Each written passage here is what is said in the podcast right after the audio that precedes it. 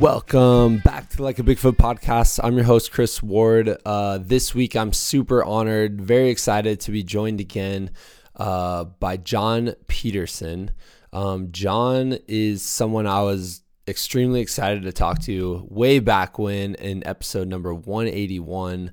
Uh, and then I was honored to have him back on at number 238. Uh, John completed uh, something called the Impossible Row, which was rowing uh, across the Drake Passage to Antarctica with a group of uh, five other guys. Um, which is such a wild adventure. It's hard for me to wrap my head around it still to this day, even though there is a documentary about it um, that you should check out which you can find on uh, Discovery. Um, and honestly, I think I just connected to John and his concept of adventure. I mean, I connected in so many ways. We were both dads, uh, both work in education. Um, but then when I hear him talk about adventure, I think what he takes out of it and what he took out of that experience is is kind of you know the thing that like the way I idealize adventure. I think he kind of idealizes it in the same exact way. And by that I mean I think he's like seeing these adventures that people take as ways for them to expand their own capacity um, for anything in their lives whether it's struggle whether it's leadership whether it's you know just going about your day to day i think he's seeing the this idea of like hey you go on these adventures you have these experiences and that way when you're back in quote unquote regular life or whatever back in your routine you're able to bring some of those lessons back um, and i think a lesson that he's always been interested in and something I'm very interested in is the concept of leadership. What what makes an effective leader? What makes what makes uh like what qualities does someone have that make them mesh well with a team uh, and maybe you know lead people um, to accomplish something together and we've done a handful of episodes about this concept with various people. And I just love hearing everyone's perspectives. I like seeing what kind of unique uh, takes they have on this concept, but also I like to see like things that are just in general something you find in anybody's idea of what makes someone uh, a good leader. And uh, this one's awesome. Like really, really awesome. I I've texted John, I've emailed him, told him how much I appreciated this, um, but also how much it meant to me, uh, and probably to how I'm forming my middle school leadership class. Uh, I wrote is funny. Like I when I do these episodes, I write. It's not fancy. it's literally like a piece of paper, like a lined notebook paper. I write the person's name at the top, and then I write some, you know, bullet points, some topics of things we can talk about. Um, but I try to leave space on it so I can make notes as people are talking. And uh, as we were recording, I was hoping John didn't think I was ignoring him because I was like looking down, writing, but I just filled out this paper with so many ideas. So let's get into it. I'm excited. Uh, this is the Like a Bigfoot podcast number 191 with the amazing John Peterson.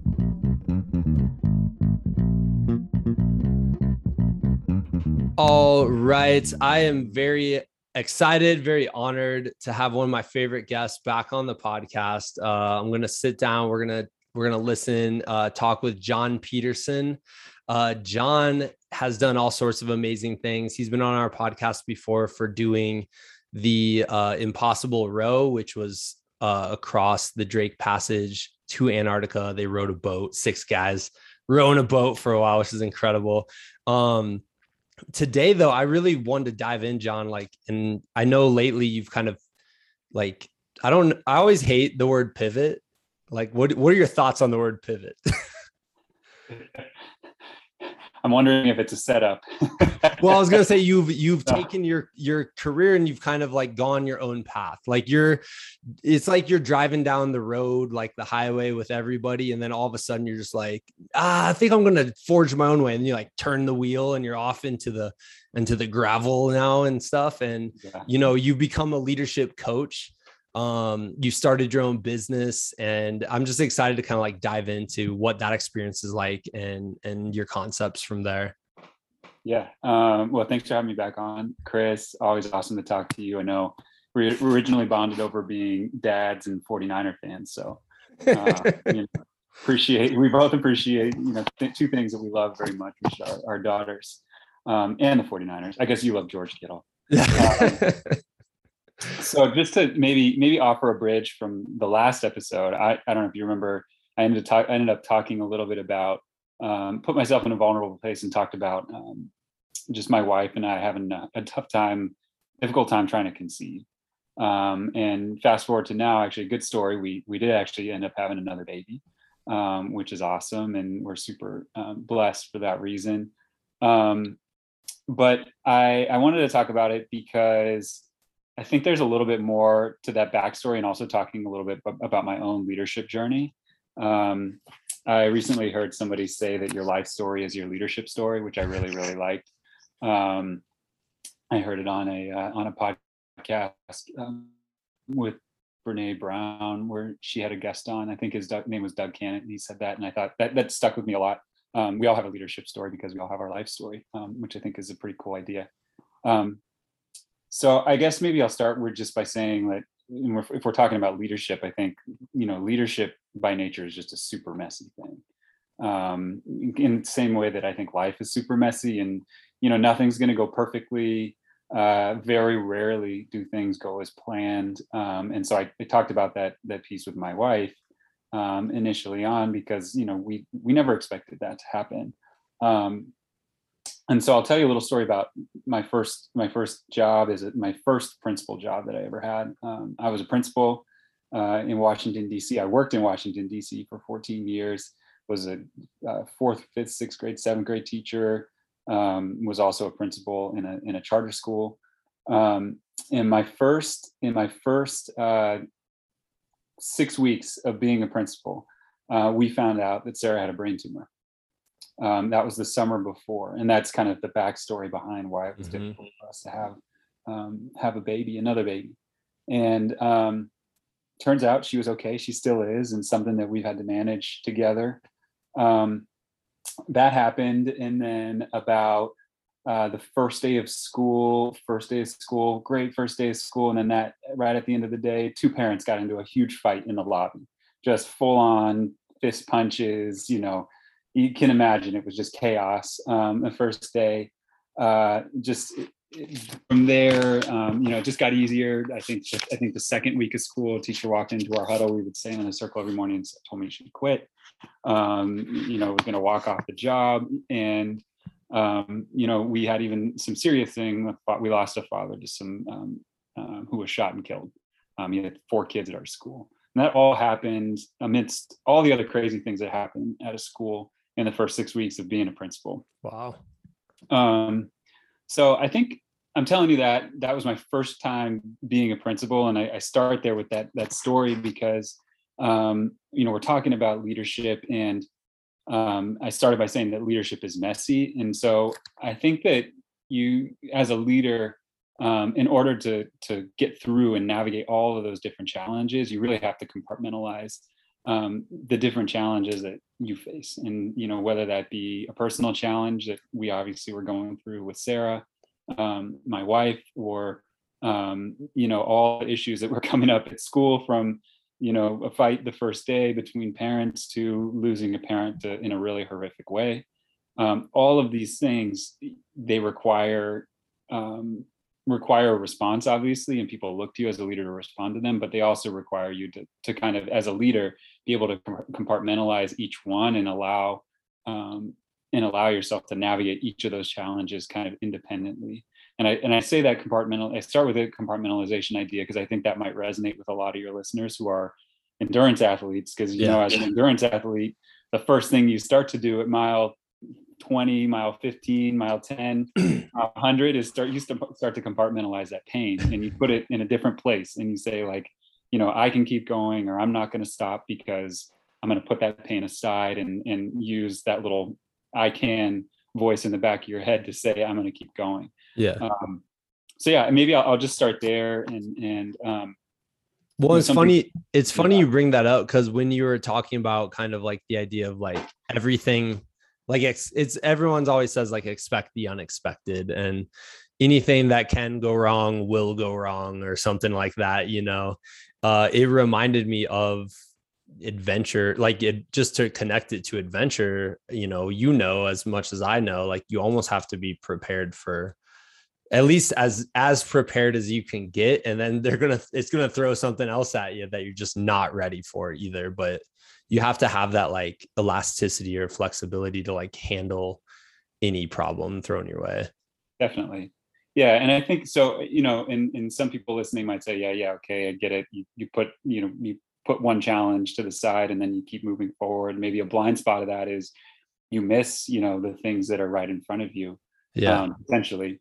And i think you have to be aware of it and i certainly have and and you know, that might be even be a worth a question worth asking. And Sarah listens to this and saying, like, did I pay enough attention to you when this really traumatic thing happened to you? Um, and and was I even helpful? I hope I was. Um, and and she's doing really well now. But I think you know those that's potentially a blind spot of compartmentalization too, is your sort of emotional connection to other people, um, or to the to the event or whatever it might be that you're trying to solve but I think for me, and and this is, you know, you talked about the row, and I know we've talked about that on this this show before. Um, I think when you when you're faced with really really difficult challenges, there's two things that I personally lean back on, which is one, you got to know your why. Why are you in it? Why are you doing it? Um, what are your core values? Do you understand your core values and how your core values relate to the other people um, who might be doing that challenge with you? Or navigating that challenge with you. And then I think the second thing is comes down to trust. Um, and trust to me is a cornerstone of a team. So for me, I believe leadership is fellowship. Um, I believe in the idea that you you don't stand in front of people, you stand with them. Um, and so when you when you have those two things, this idea of knowing your why um, and really what your core values are. Why are you in this moment, in this space? Why are you running across the desert in 120 degree heat? Like, why are you actually there? You got to ask yourself, you probably ask yourself that question many times when you're out doing like some type of endurance athletic. Right? There are a few more four letter words you throw into that sentence, but yes. yeah. What, yeah. What the F is wrong with you? Right. uh, and, and, and I've gotten that question many times about being on the row. Like, why did you do it? And, yeah. and you asked me initially, like, how do you, um, how do you make a decision to do something like this in your life which we can talk about. Um, but i do think that knowing your core values is really really important. Um, core values for me integrity and family are, are two of my my biggest ones that come up. And so when i ask myself what am i doing this for? Usually i, I it comes back to some of those core values and, and we um, an exercise that i'll usually do with teachers is is a, core values um, uh, activity where we select people select their core values and then they compare their core values and think about the core values of kids in their school or the parents at their school. Yeah. um, to really put yourself in somebody else's shoes and think about why they might show up to that space every day. Usually usually you learn a lot about somebody when you learn about what their core values are and um, it also gives you empathy to know that not everybody shows up for the same reasons. Um, so i think that that's that's a big one the why. So just on that note like how do you get i mean i'm thinking of myself as a teacher but how do you get kids to like express what their core values are? Or or even like your coworkers or a group of people like what kind of methods do you use where people explore that? Because i feel like there's times now where you can go months without thinking about your core values really. If you really were distracted and just kind of like moving along without really being present or or intentional you could go months without being like how what am i doing and how is it connecting to my core values yeah um, i like to do this activity that i learned from uh, from somebody who was one of my my mentor leaders um, which is essentially like this long list of I don't know, 150 core values. And you have Hmm. to do this exercise where you select 10 in five minutes, and then you in 30 seconds select five, and then in 30 more seconds select two um, or three. And then that that activity usually gets people to really forces people to think about what eh, what actually is my core value? Which one of these is is most important to me?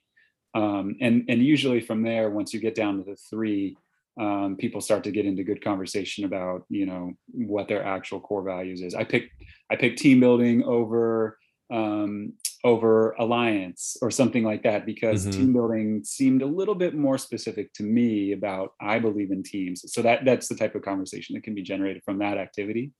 Um, I I- because because a typical middle schooler like from my experience especially doing this leadership class it's like what are you like what is what are you about and they're like i play soccer and you're like okay yeah like what does that mean like i don't you know they connect to like what they do they don't connect to why they're doing it i guess or like Yeah. what they're getting out of it getting to the heart of the idea, right? Which is really difficult. i think, it- especially, I was an English teacher, so like getting to the core idea, Yeah. like the is always a really tricky thing to teach. I, I think, um, you know, when one way to think about it, I think for kids, I hadn't thought about it this for for kids because adults usually can go through that process of looking Mhm. at core values and then think of stories related to it. And I think for kids, um, doing an exercise where you have them think about somebody who taught them something like who's somebody that taught you something um that thing that that person taught you is now something that's a part of you you're you're like that person um because they taught you something and then you did that thing or you thought about what they told you um, Yeah. or you practice what they told you i think could be a good exercise for an adult or for a kid both um and and usually yeah it can be hard for us to think about the things that create us or make us who we are but if we start to think about the people who influence us to be that i think that can be a, a great way to think about you know who our core values and who what makes us who we are you know, each day Yeah, yeah. No, and I think I I interrupted like what you were going for there, but it's it's just to me I'm like I love that and it took me until I was probably like 28 to really even start thinking about my core values. You know what I mean? Like they're always there. It's always present in the back of your mind. Like these are the things I connect with. This is the kind of person I view myself as. But like to actually think like what and what is important to me in what I do every day. It it was a while, I think. Mhm. yeah and i think you need an outlet for it so so what i think what i was going to say was you know the first part of of um of that journey of being a leader and i said is is knowing your why um i think you need an outlet to really almost meditate about what that is like for me that was always working out Yeah. There was in the hospital when she was in the ICU. You know, I was in her her hospital room 23 hours a day, and the one hour I wasn't there, I was running the stairs, the Exorcist stairs, which are the the stairs next to Georgetown Hospital, and they were in the movie The Exorcist. It's like where the blood runs down the stairs. That's terrifying. Yeah, exactly. And like they're straight up, but that that was me going to like my meditation place to really like ground and center myself, so that when I went back into that hospital room and into the ICU with my wife, I was more grounded and, Yeah. and had a better. I felt better, so hopefully she felt better. but at that that I needed that hour to really meditate and think about, um, and in some ways release, but also just think about, um, you know, what was most important. And I think I think I've used athletics in that way pretty much my whole life. You know. I, I've always said like working out is my church. You know, that's that's where I go to to think and and to kind of collect my thoughts. And when I'm done, I always come back feeling a little bit better. Turns out there's you know there's some um, there's some bodily responses that help you like endorphins for feeling better after a workout. But I think it's also the meditative process too of of going through that workout and regrounding yourself or centering yourself. Yeah. And giving yourself space to just be with yourself, you know, like I, I know, um, Lindsay and I went through some tough moments when we were in Des Moines and I would go for runs every day and I would just go to this like really pretty rose garden and just sit there and just take like even like five minutes. I would just sit there for like five minutes and just be like, I'm just gonna chill out for five minutes. But I did it every day. So it was like a almost like, you know, a routine or or like a I don't even I don't know how to describe it, but it it it totally does help. I wasn't running the exorcist stairs though or anything badass like that, but I know I was it's just it's just running stairs. That's all. I'm gonna do burpees in front of the Shining Hotel uh, next time I'm in Estes. So I'll I'll send you pictures. I'll be like, yeah. you you're not the only one who can do horror movie workouts. yeah.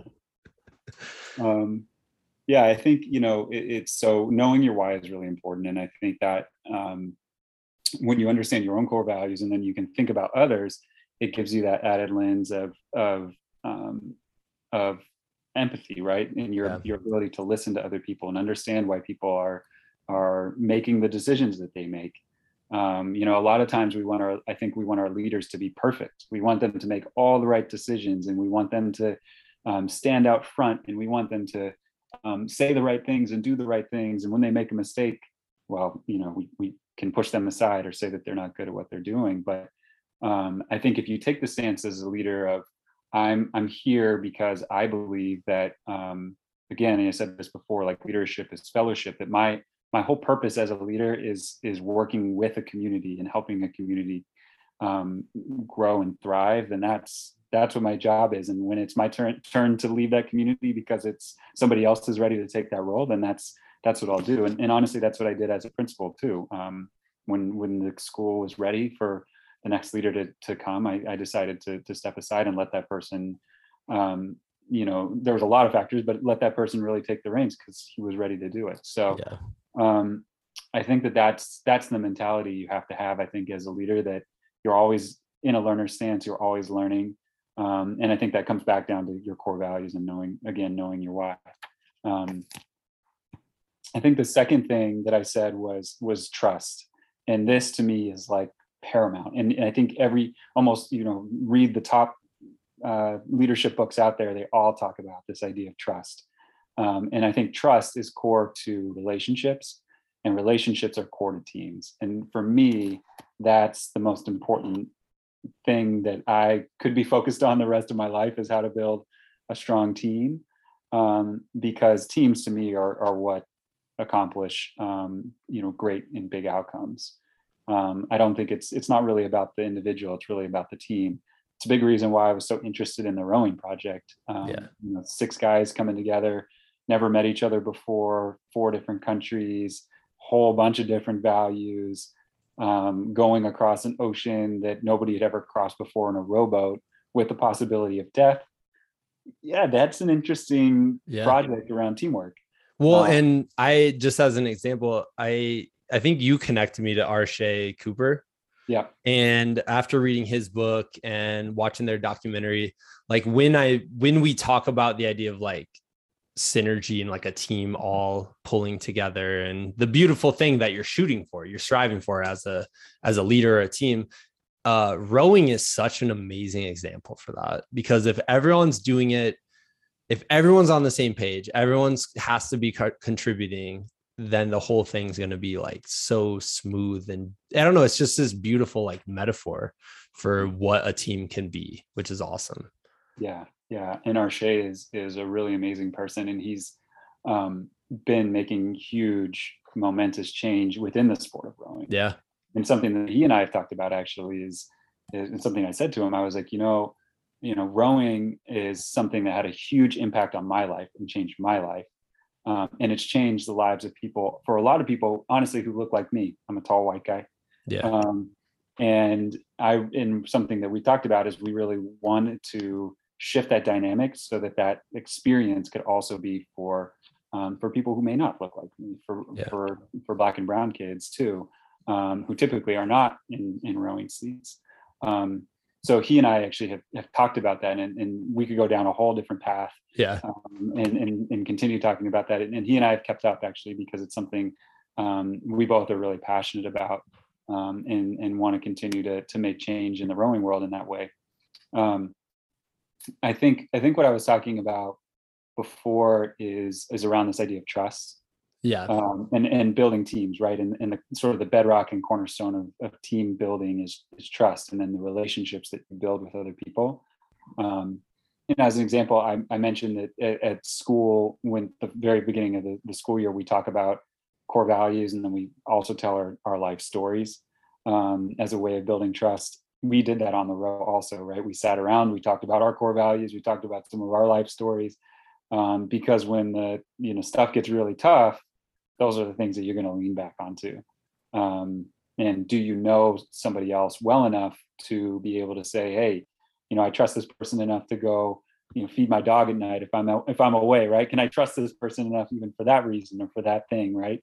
Um, so so those are the kinds of things that we talk about that we talked about in that extreme situation of rowing across the Drake Passage. It's also the the thing that we talked about um, when we talked about um, starting the school year as well. So yeah. I think that's that's something that's really important.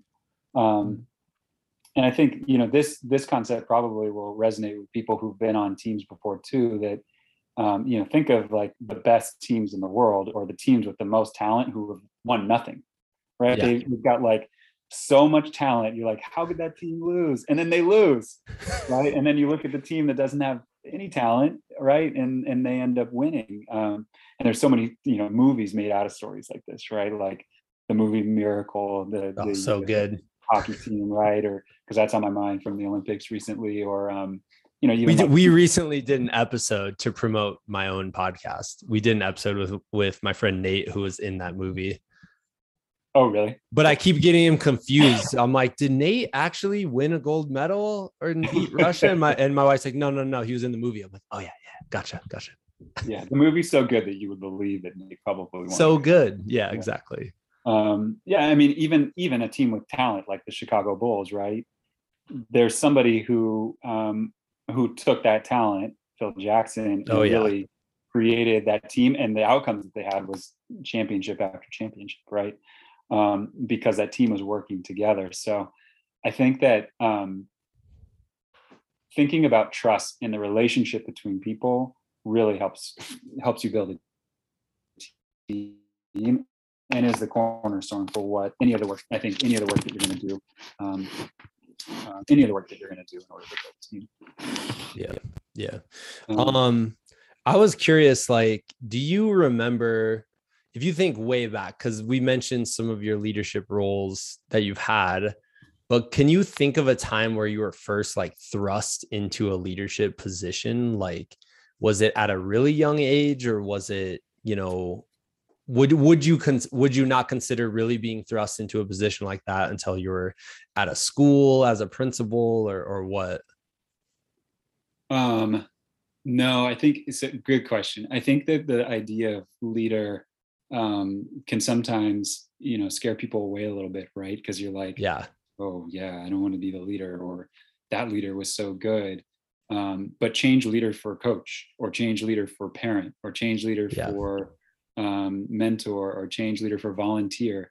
Um, I think that you know leaders exist in in lots of different capacities and look in uh, many different ways, and so um, really i think what that tells me is that you know leadership is about understanding yourself and then how you relate to other people. Um, and i think one thing that i've really strongly believed um, especially i think this this was was definitely true when i became a principal um, or it reaffirmed itself was this idea that communities have the right people and the impactful solutions to thrive. And as a leader your job is to um, essentially elevate the voices in that community to meet whatever goals that they have.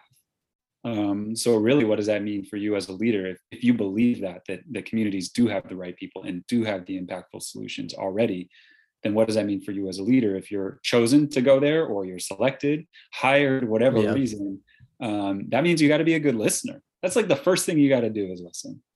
Um, and and if you're not listening then then that's that's a very important skill to pick up i think as a leader because the more you listen the more you hear what people actually need and usually the solutions are there um, you know i think it i think something that a trap that people can fall into and i certainly have found, fallen into this myself is when you step into lead in places that are looking for solutions you want to provide a lot of solutions too right you mm-hmm. want to look like you're you're making an impact that you're have you have all the right ideas and a lot of times it's setting you up to fail because then everybody's looking to you to find all the solutions for every single problem that's impossible. You can't solve all the problems.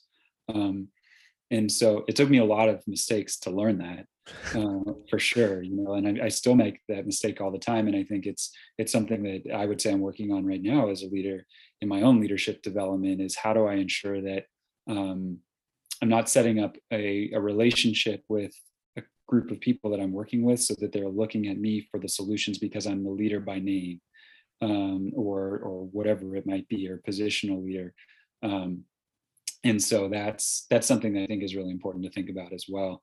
Um, and i would say the, the way to combat that is to to listen first um, yeah. and to ask good questions and and to help people see solutions that they already might have um, it's it's a weird like it's a very human thing to want to go in like you're in you're put into a position and you want to show that you're like capable and that you're bringing ideas to the table. So I see, but I see that's a trap that so many people fall into, uh, me included. Because now I'm thinking, I'm rethinking my leadership class. I'm like, they all look to me as like the dude coming up with stuff because I'm the teacher.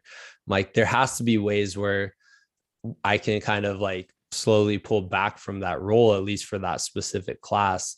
But I just feel like that is like a trapping of a leader, like having a leadership position that is so hard for people because a lot of the people who are getting these positions are like super highly motivated, you know, highly driven, and they want to do good and they want people to think they're doing really good.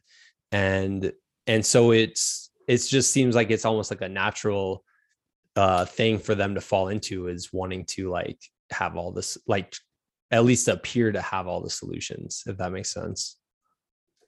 Yeah, yeah, I think that's right. Um, you know, uh, one question that people uh, or something that people always say to me in in a school, and schools can be chaotic. You know this.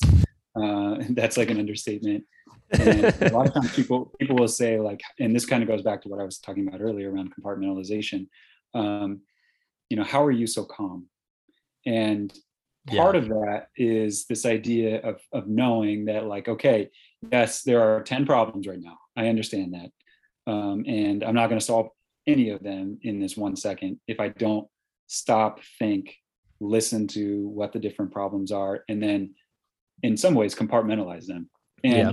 Put them some, sometimes put them on a drafting board and decide which problem is the one that you need to solve first um, and i think that a lot of times that that sort of calmness that uh, that people talk to me about when I'm in a school or leading a project um, is because one, I've experienced a lot of difficult challenges in in the schoolwork that I've done and in other projects that I've done, um, like the row or uh, you know some of the other things that we've talked about, the bike. Um, I think when you experience the more challenges you experience the more you can know that there's going to be solutions to those problems yeah. right? Um, and so you know you originally asked me about well how do you why did you take the risk to go on the the, the row? You know you were a dad you're kind of mid-career. Um, this is something that was potentially life ending um, and it was pretty extreme why make that decision and it's i think it's in part uh, was this idea of knowing the knowing the risks but also knowing that there's feeling optimistic about the outcomes because i could control um, certain elements like how much pain i was willing to tolerate and yeah. uh, you know how how long that we would be gone and you know all these little things that, that i've talked about before with you um, down to you know the knife that I'm carrying in my pocket that I'm going to use to cut the tether in case it gets wrapped around my neck. You start to really think about all these little details that help you compartmentalize the the fear of the unknown, um, I guess. And so that's that's kind of how I think about solving you know even the most mundane problems at school like there's no milk delivered today you know what are you what are we going to do no children have milk right and you know okay well let's let's let's stop and think and figure out what we can do. We yeah. go to the, the store down the street and buy some big jug gallons so that we can pour up Dixie cups at you know lunchtime. Like maybe that's what we do. I don't know. Yeah. Um, I feel like so, you're hitting on something that I just I love and have to just call out for a second, but like adventure being this way to expand your capacity for this. Like you're talking about as a leader, you're trusting enough in the people around you and also trusting enough that a solution will come about. It might not be an instantaneous solution, but just knowing like just keep putting one foot in front of the other, eventually a solution will arise but I think like an adventure, like the, I mean, the one you you've gone on uh, is is very extreme, but just the adventure in general is going to expand your capacity for that because you know, like you just mentioned, like they're they're not being milk. Like, yeah, it sucks in the moment. You're like, ah, oh, that's a bummer. I wish we had that, but like once you do something challenging, you're like, well, this is something that obviously is not a huge deal, and there's probably many ways we can handle it. Yeah. yeah. No, I think that's true. Um, I it kind of makes me think of this passage. I'm I'm working on a book in a keynote right now, um, and I'm I'm wondering if maybe I I can just read it. Yeah, man. Is a, a small if if maybe for listeners who haven't heard any of the podcasts about the row before might give us a little win, window into the row itself um, but I think it hits on some of these ideas that we have too. Yeah, um, go for it. Okay. It was a nighttime row, and I had started to feel sick about six hours before this. After multiple days of rolling surf, the seasickness began to catch up to me. As I lay in the cabin on our 90 minute break, I looked at the ceiling as bags fastened to the wall lay flush and, the ex- and then extended out in a 90 degree angle as waves passed under us, and then the bag thudded back against the wall my belly rumbled. I decided that I would just eat the same kind of food each time we rested a freeze dried pasta dish with red tomato sauce and sausages. As each wave passed, I felt each tiny pasta move in my belly from the left side to the right side, left, right, tomato sauce, starting to feel sick. At this point, my stomach was truly starting to show through my skin. I had lost close to 20 pounds since the trip started, and I was becoming increasingly seasick, and I didn't know why the first seven days were felt my ear. The scopolamine patch that I wore on the back of my ear was gone. Wait, time out, John. Time out. Sorry, I lost you. You paused for a second. So can you go back to the first seven days? Yeah. I'll edit uh, it. The first seven days were fine. Then I felt my ear. The scopolamine patch that I wore on the back of my ear was gone. The patch is a land dweller's remedy to the ocean movement. Placed behind the ear, the medicated patch helps the body retain its sense of equilibrium, even in the most difficult, difficult conditions. Mine was gone. I got out of the hatch. The sky was dark and large waves were pushing our boat forward as we enjoyed a southern wind that helped our momentum. The scene of white tipped waves began to fade as a wave of nausea overcame me. I began to throw up over the side of the boat. Stroke three times, throw up, sip of water, spit, row three times, throw up. A teammate opened the hatch to the cabin. Hey, do you need to take a break, man? In all reality, I probably should at this point said no. I said yes, but I said no. Throw up over the side, feeling a little bit sick. I'm missing my patch. The teammate said, Hey, I got you, and went to his med kit. This is a miraculous feat in and of itself. At this moment, the teammate was just as tired as me, possibly just as sick, on his 90 minute rest and he was helping me. He offered me a patch, which I quickly put behind my ear. I told him I was good, and the hatch closed, leaving the boys to quickly fall into slumber with their precious uh, rest fading away. I did a gut check. I threw up, sit up, row. I had to make a decision on what to do at this moment. The two rowers in front of me continued to press forward. It was for our safety. If we stopped rowing, we risked turning broadside to the large waves, which would result in flipping. The sleeping teammates in our cabin trusted us unconditionally that we chose to row to keep them safe. And at that moment, I chose the same. The only reason I needed to row at that moment, despite seasickness, dehydration, lack of calories, utter exhaustion, was to get home. That's it. I put my eyes on the first rower, called the stroke.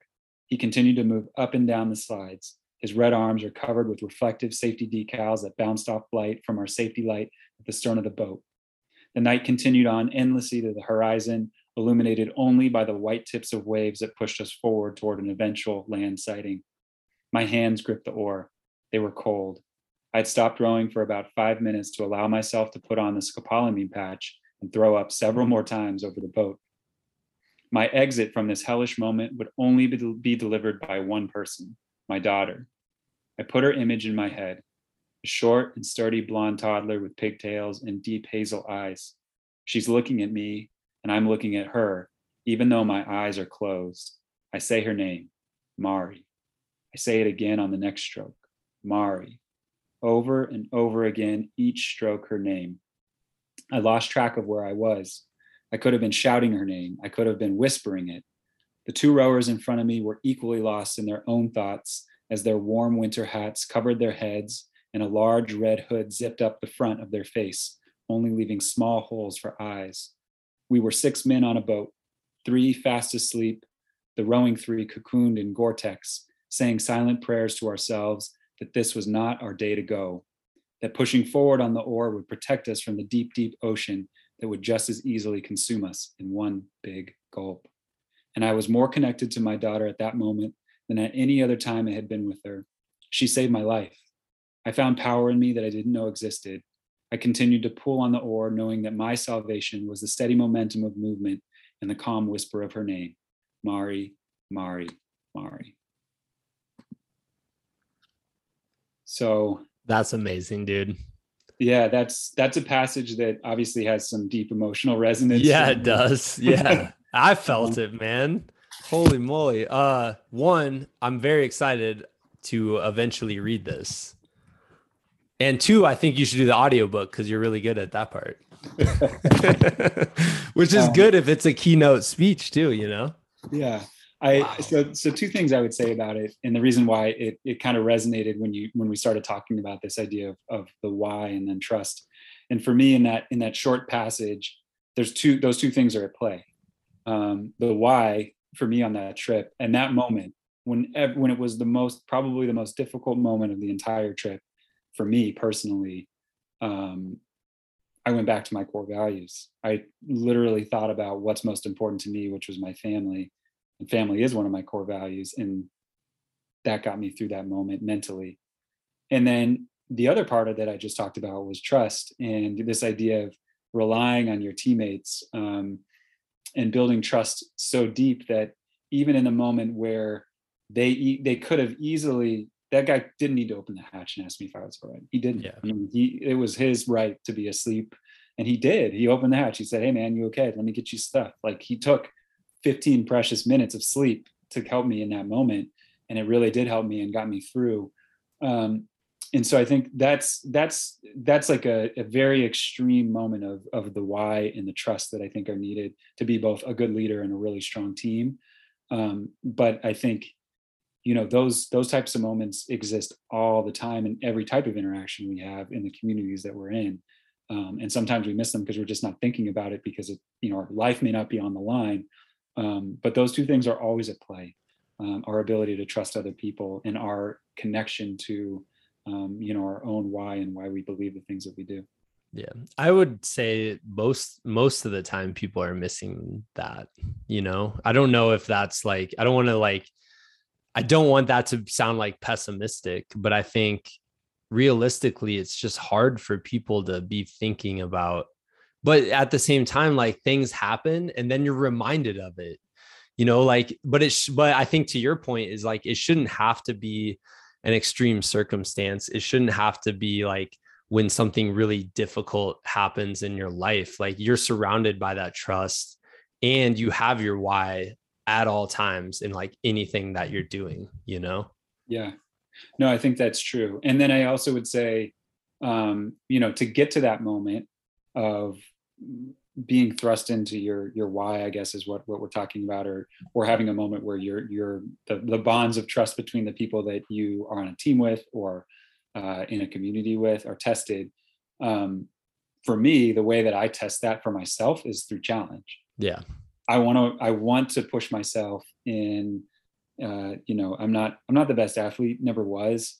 Um, you know i remember i remember being in seventh grade and i was like a kind of a tall, chubby kid. And my PE teacher was like, Hey, you're going to run the mile. And I was like, Okay. And he said, You've never run faster than eight miles or eight minutes. Can you run any faster? I said, I'll try seven. today and you know i ran a seven minute mile and, and, you know and so i remember that really distinctly and it was like i think i came in last place in the cross country race but it was that moment of like i'm going to set myself out there and put myself in a challenge uh, a challenging space. And i think that's um, when people ask like why did you do the row? I think if i'm really honest with myself part of it is that that i, I, I seek out the challenge um, something that's going to really push me to think about um, those those core values and and and also um, and and just put something in front of me that that is that, that pushes my limits um, gets me to my edge point uh, yeah. both as an athlete and as a leader and as a person i gotta ask a bit about your bike ride this summer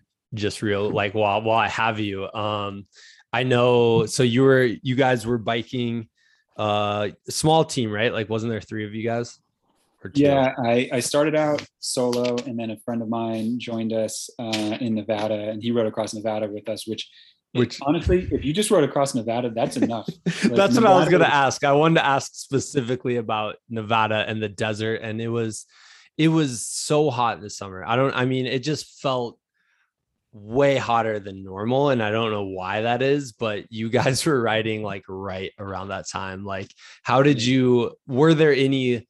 lessons during that ride that you you know like realizations or ways you grew through that um yeah yeah to yeah you're right to put it in perspective we we were riding on the hottest day on earth ever recorded uh, and I think you know the outside temperature one day read 122 degrees on the car thermometer, and I think on the asphalt it was probably closer to 130.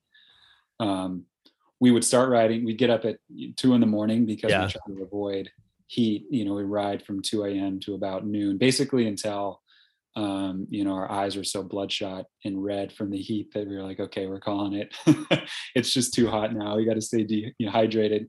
And this was not a race. You know, there's people who have done race across the country in seven days and well, that's bonkers man. just insane insane athletes and have done amazing feats uh, on their bikes race, riding across the country. For me this was just again an opportunity to to challenge uh, and luckily I, I, married somebody who allows me to do stupid things like this every once in a while. Uh, and and so she you know she's from chicago and i said well hey i'm gonna i'll come to chicago too. We're gonna spend a few weeks there but i'm gonna bike there. Kind, of, kind of rolled her eyes and then and then actually it, it came true. Um, but we ended up biking. I, I, made it across california in two days. Um, so from from from oakland so I, I technically didn't start on the coast. I started in oakland uh, rode to um, Volcano, California the first day, and then from Volcano to South Lake Tahoe to the border. Um, and then and then we went the, the next four days, spent the next four days going across Nevada. Um, and you asked me what did I learn or take away from it? Yeah. I think, you know, one thing that I I think is is has always been difficult for me about running and biking is it, it is a very soul can be a very solo experience. Um, and I've always crave sports, more sports that were aligned with teams. So like I played football and in middle school, I was like soccer, basketball, you know, and then of course I, I did rowing all through college and, and after college. And in those sports, you're always, you're always with a team. You're always a part of a group of people. And I think that's what always has always resonated with me. Um, for for basically anything that I've chosen to do. I love teaching because you lead a team of kids yeah. Uh, and and how how magical is that? Um, and then as a principal you get to lead a team of, of adults who are working with kids. Um, and I, I think I found out that I really enjoyed that that part of it where you um, get to lead lead and build teams of adults. Um, and so I was always drawn to things that were would allow me to be a part of a team. Um, and um, and I think that that is that's an approach that maybe is different for for different people. Sometimes people are out there running really long distances because they have um, set a goal for themselves that is way different than maybe the goal that I might have set, which is uh, which is totally fine. Yeah. Um, again, I think it comes back down to your why. You know, like why do you like doing certain things? So you asked me what I learned. I really enjoyed Nevada, even though it was the hardest part, and in the you know in the damn uh, summer Um, but I like being with the group of guys that I was with. Well, with one other person, Ryan, and um, and then our my nephew was he was driving the car like that would help us and do stops. So we had a SAG car driving with us, um, and and he would set up basically base camp for us every 30 miles to get rehydrated cool. Yeah. and, and fed. Um, he's a he's a sophomore in college now, so that was sort of like his center summer internship opportunity. that's At least so that's how I sold it to him.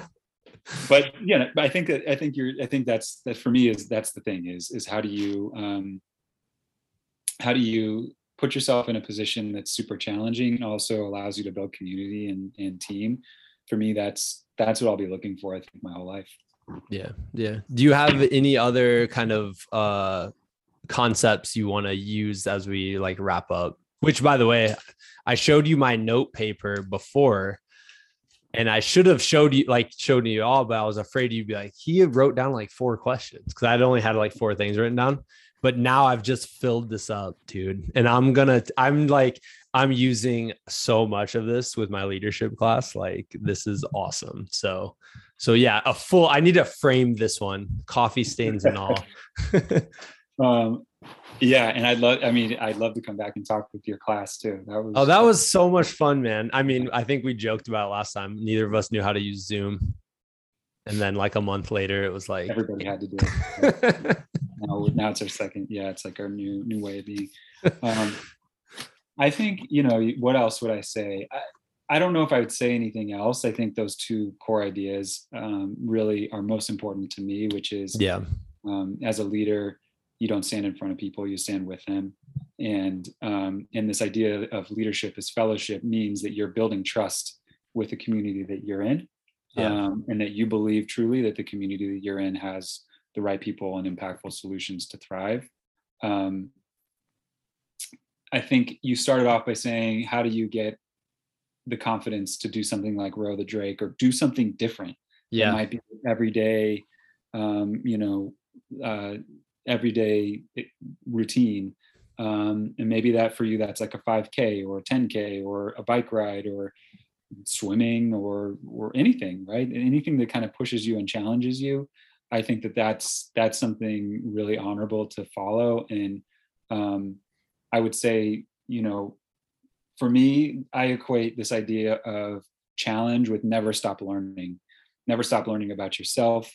Never stop learning about other people um, and never never give up you know never never stop trying. And so i think when i think about you chris als- also and why i enjoy being on this podcast so much and, and really respect what you do is i think that that that's like at the core of your project which is to learn about how other people um, na- navigate hardship um, through really doing really crazy stuff like putting two feet in front of each other across a desert right uh, and so I think that that to me is it, you know we talked about core value seems like one of yours and, and something I really respect about you, which is this idea of, of never stop learning, um, and I think which is the point of this podcast. So I, I one of the points at least I don't know you can tell me differently, but I I that's what I would say is is to me challenge means um, you know I don't want that that word to scare people away. It's actually just don't stop learning. Go go do something different that that pushes you and, and makes you think a little bit differently. Um, and uh, and and really don't do things that are going to make your wife too upset.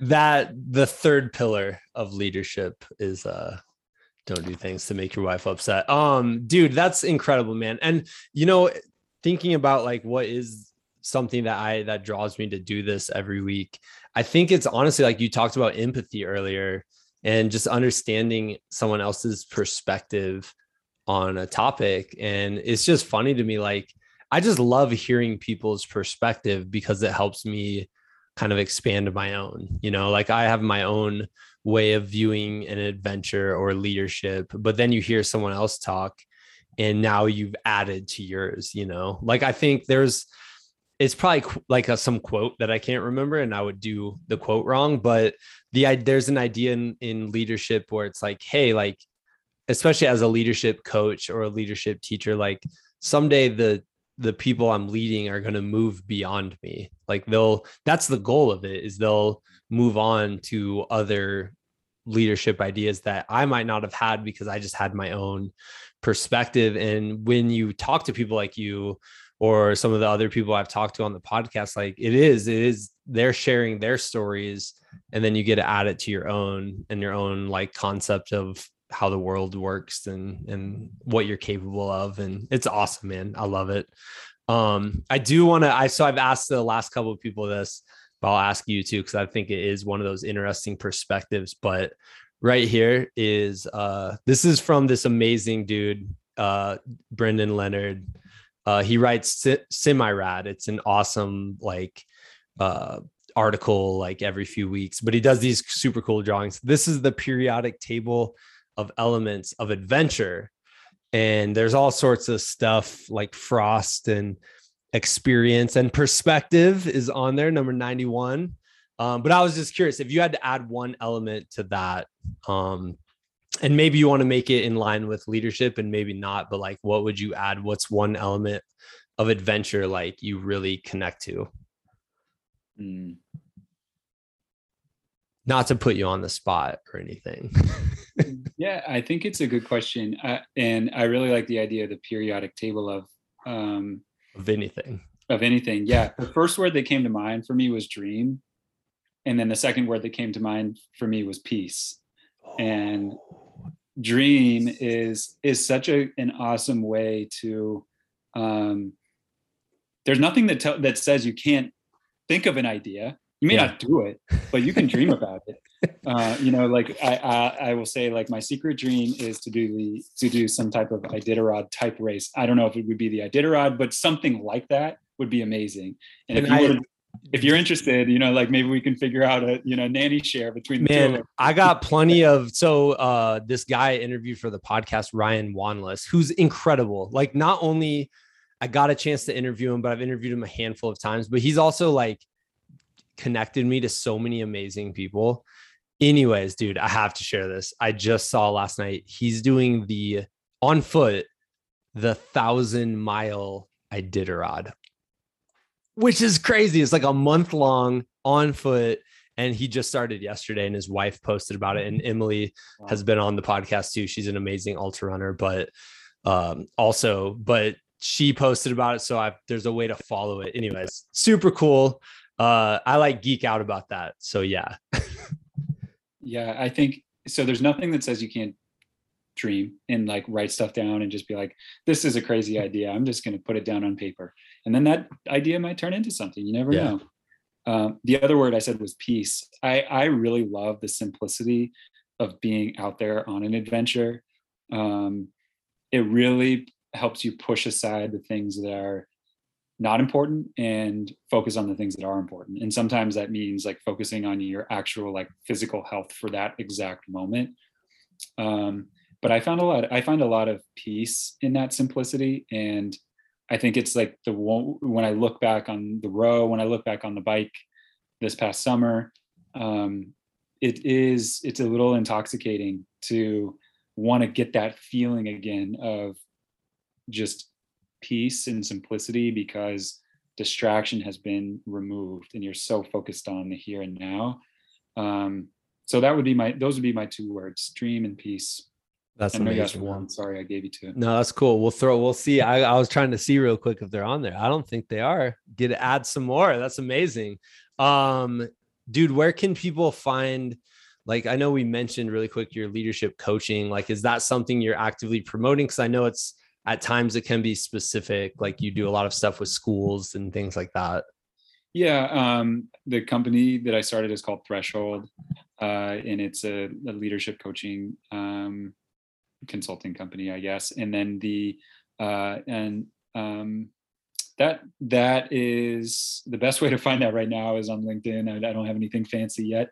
Um, but i'm always just open to discussion. I, I think this is what you have is is like an amalgam of of all these different people who are so amazing coming together and talking about the different ideas of um, the human spirit and um, and adventure and and leadership. And so i'm always open to people just reaching out and talking. In fact some people on your who have been on your podcast i've reached out to them because i'm like hey that was awesome. You know i'd love to talk to you more about this. And they responded. So so cool um, man. if you ever it, wanted to message me on linkedin or on um, you know, my Instagram, John R. Peterson. You, please feel free, and I'd love to to talk more.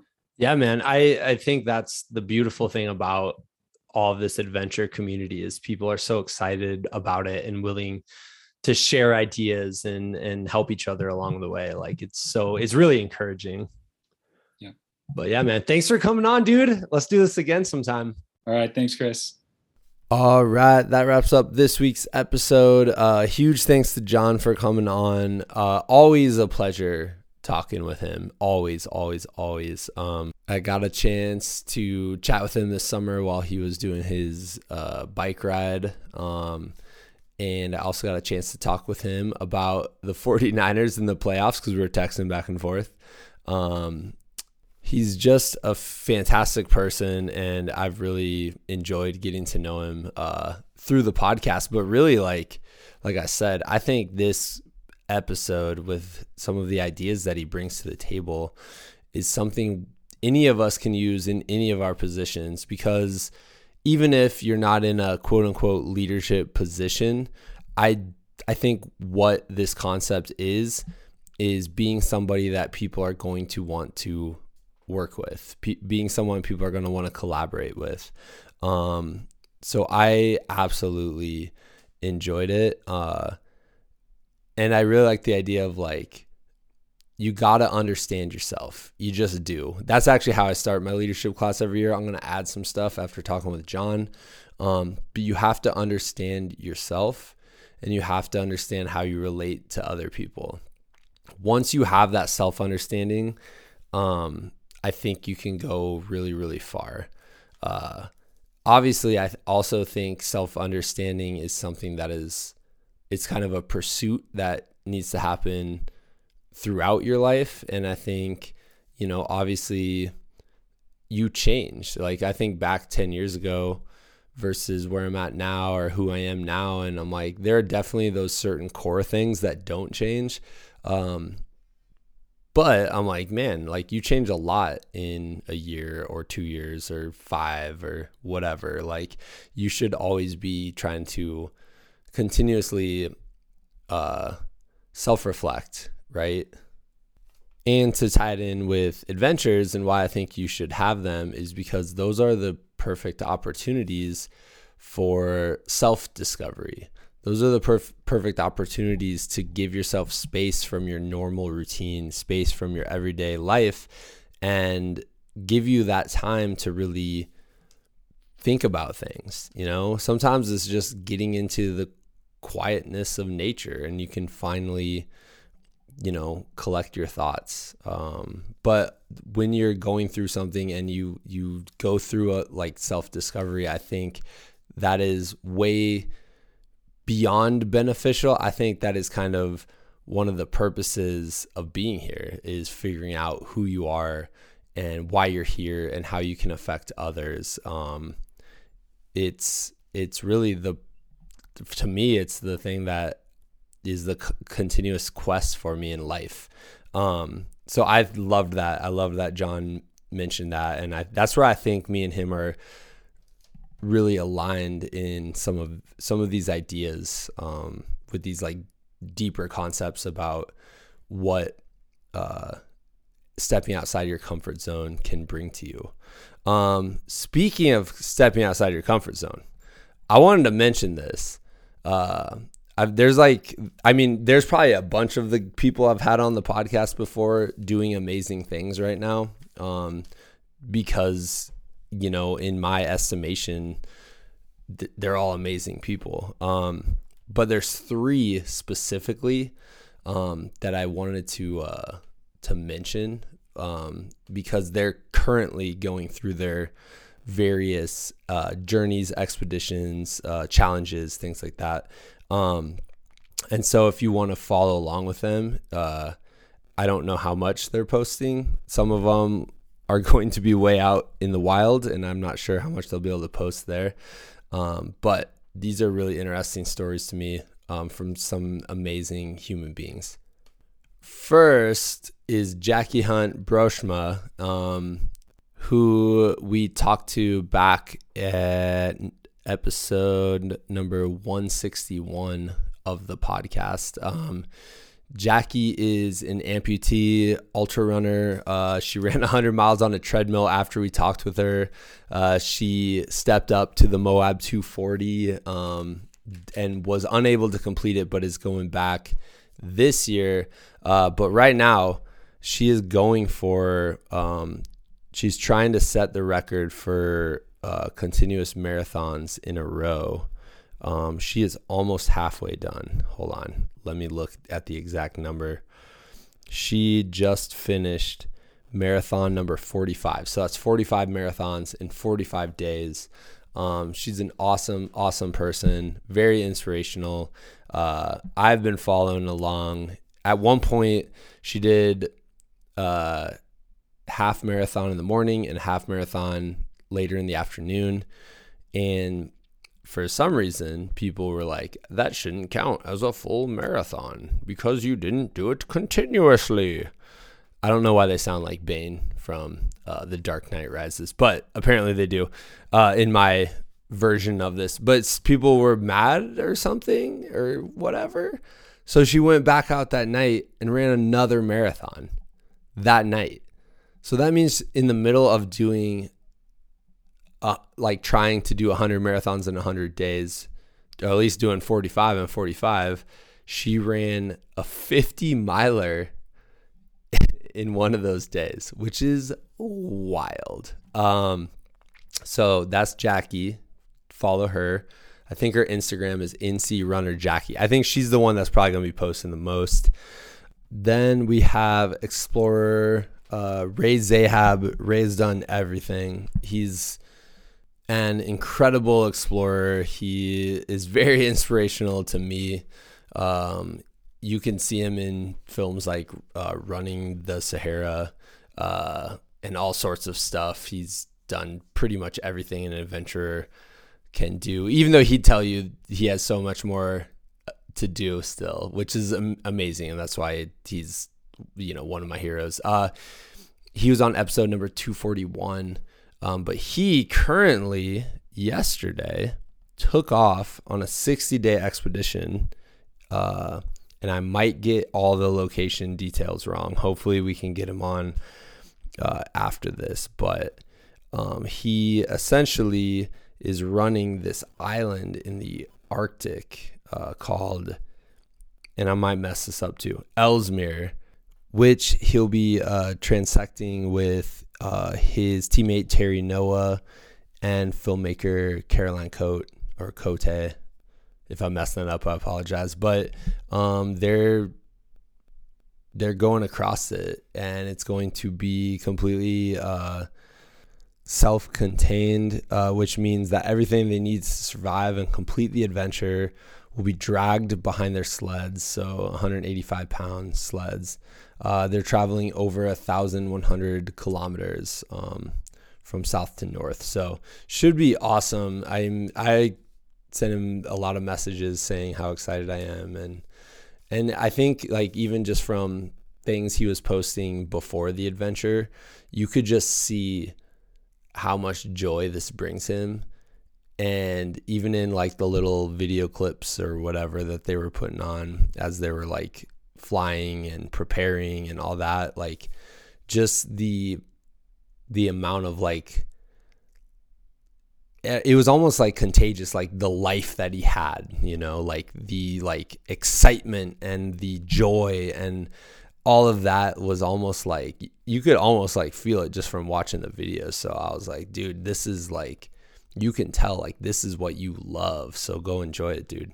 Um which is awesome. And then last but certainly not least is one of my favorite people I've met through this podcast is Ryan Wanless, who's been on a handful of times, um, and is and him and his wife have been on. Um, we've talked to him about all sorts of things. Uh, this first time he was on was episode number 133, where he ran the Arrowhead 134 in a polar vortex and he got DFL, which is amazing. So that means he was out there longer than any other human being in the coldest thing, the coldest time ever. anyways, then from there, his journey led him to the 350 mile Iditarod Trail Invitational. Um, but now he has just started the thousand mile Iditarod on foot. Uh, it's awesome, dude. I am so excited for him. I know this is a dream that he had. Uh, this is his dream race, and he's in the middle of it now. So I think you can go to the Iditarod's website, follow his tiny blue dot as he traverses Alaska. So cool. So, so, so cool. And his wife Emily's absolutely amazing. Um, and, you know, obviously thoughts are with her as, you know, she's up there supporting and, and following the blue dot along with all of us. So, um, yeah, amazing. There's some super cool, super amazing human beings who've uh, really inspired me everybody I just mentioned and John Peterson and really so many people I've interviewed for the podcast. I am very, very honored and lucky. All right, that's it. That wraps it up for the week. We will get back at you next week.